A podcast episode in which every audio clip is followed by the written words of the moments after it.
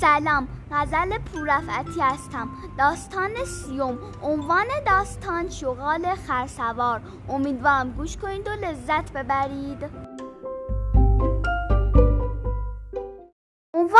داستان شغال خرسوار روزی بود روزگاری بود. روزی شغالی پیش گرگی رفت تا با گرگ کمی صحبت کند.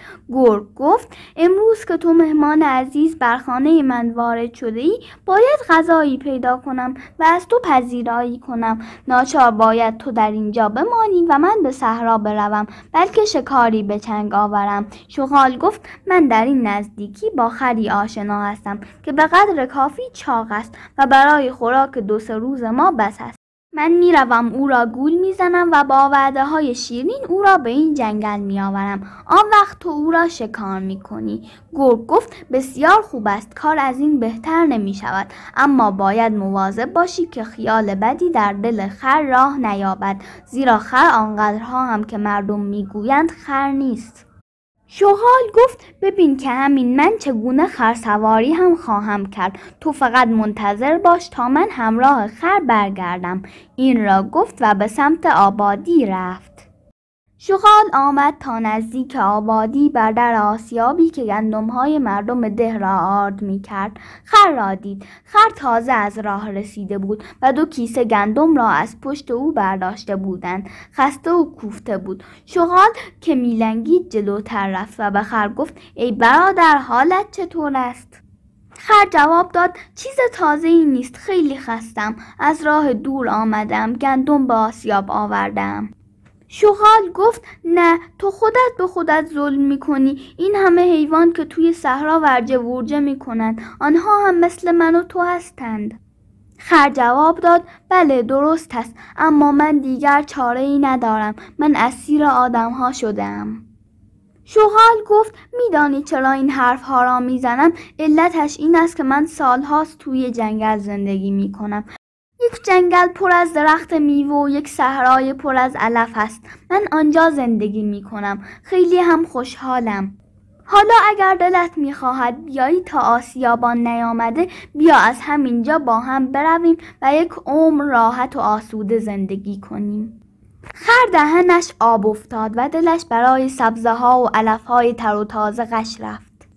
چند قدم که رفتن چغال گفت می‌بینی پای من میلنگد. دیروز حوض کردم گردو بخورم. از یک درخت گردو بالا رفتم. ولی افتادم پایین و پایم درد گرفت. حالا هم اگر مرا نیم ساعت روی پشت خودت سوار کنی تا برای لنگیدن من معطل نشویم می‌توانیم زودتر به مقصد برسیم. خر گفت خواهش می‌کنم چه بهتر که من هم خدمت کوچکی کرده باشم شغال جستی زد بر پشت خر سوار شد و رفتند تا به نزدیکی جنگل و سبززار رسیدند منظره جنگل و درختها و سبزه ها بسیار زیبا بود اما خر ناگهان نگاهش به گرگی افتاد که کنار درختی ایستاده و از دور آنها را تماشا می کند. خر از ترس دست و پایش لرزید و هدف شغال را از این همه حرف فهمید و جان خود را در خطر دید کمی فکر کرد و برای نجات خودش حیلهای به خاطرش رسید و همانجا ایستاد شغال پرسید پس چرا نمی روی؟ خر گفت یک موضوعی هست که یادم آمد شغال گفت چه موضوعی؟ خر گفت ای به کار در این است که من یک چیز خیلی مهم را فراموش کردم همراه خودم بیاورم.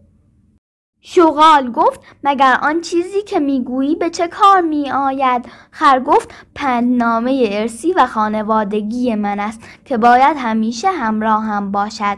شغال در دل گفت هرچه باشد خر است اما اگر تنها برود ممکن است بر نگردد. من هم همراهش می‌روم تا به برگشتن وادارش کنم. این بود که به خر گفت بسیار خوب اگر از آن پندها و نصیحت ها به من هم بگویی خوشحال می شوم.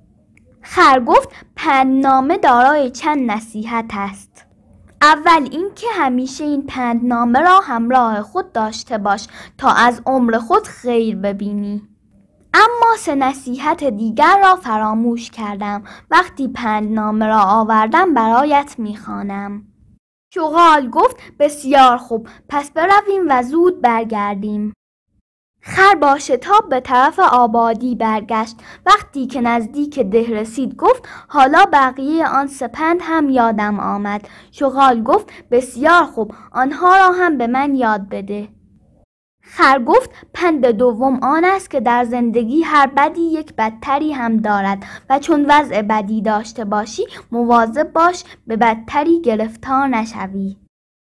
شغال گفت خب پند سوم چیست؟ خر گفت پند سوم آن است که اگر دوست دانا پیدا نکردی باز دشمن دانا از دوست نادان بهتر است. زیرا دشمن دانا ممکن است عیب تو را بگوید و خودت را اصلاح کنی. اما دوست نادان بد و خوب کار خودش را هم نمی‌داند. چه رسد که برای تو فایده ای داشته باشد. شغال گفت پند چهارم چیست؟ در این موقع به دم دروازه ده رسیده بودند و خر گفت خوب گوشهایت را باز کن که پند چهارم بسیار مهم است. پند چهارم این است که از همسایگی گرگ و دوستی شغال پرهیز کن که کسی از گرگ رحم و انصاف و از شغال وفا و یکرنگی ندیده است. و برای همین بود که من وقتی گرگ را در جنگل دیدم از بدجنسی تو باخبر شدم و فهمیدم که خانه و زندگی و کار خودم از آن خوشگذرانی که تو وعده آن را می‌دادی بهتر است. شغال زود از پشت خر به زمین پرید و پا به فرار گذاشت اما دیگر دیر شده بود. سگهای ده او را دنبال کردند و او را به مکافات مرغها و خروسهایی که دزدیده بود رساندند.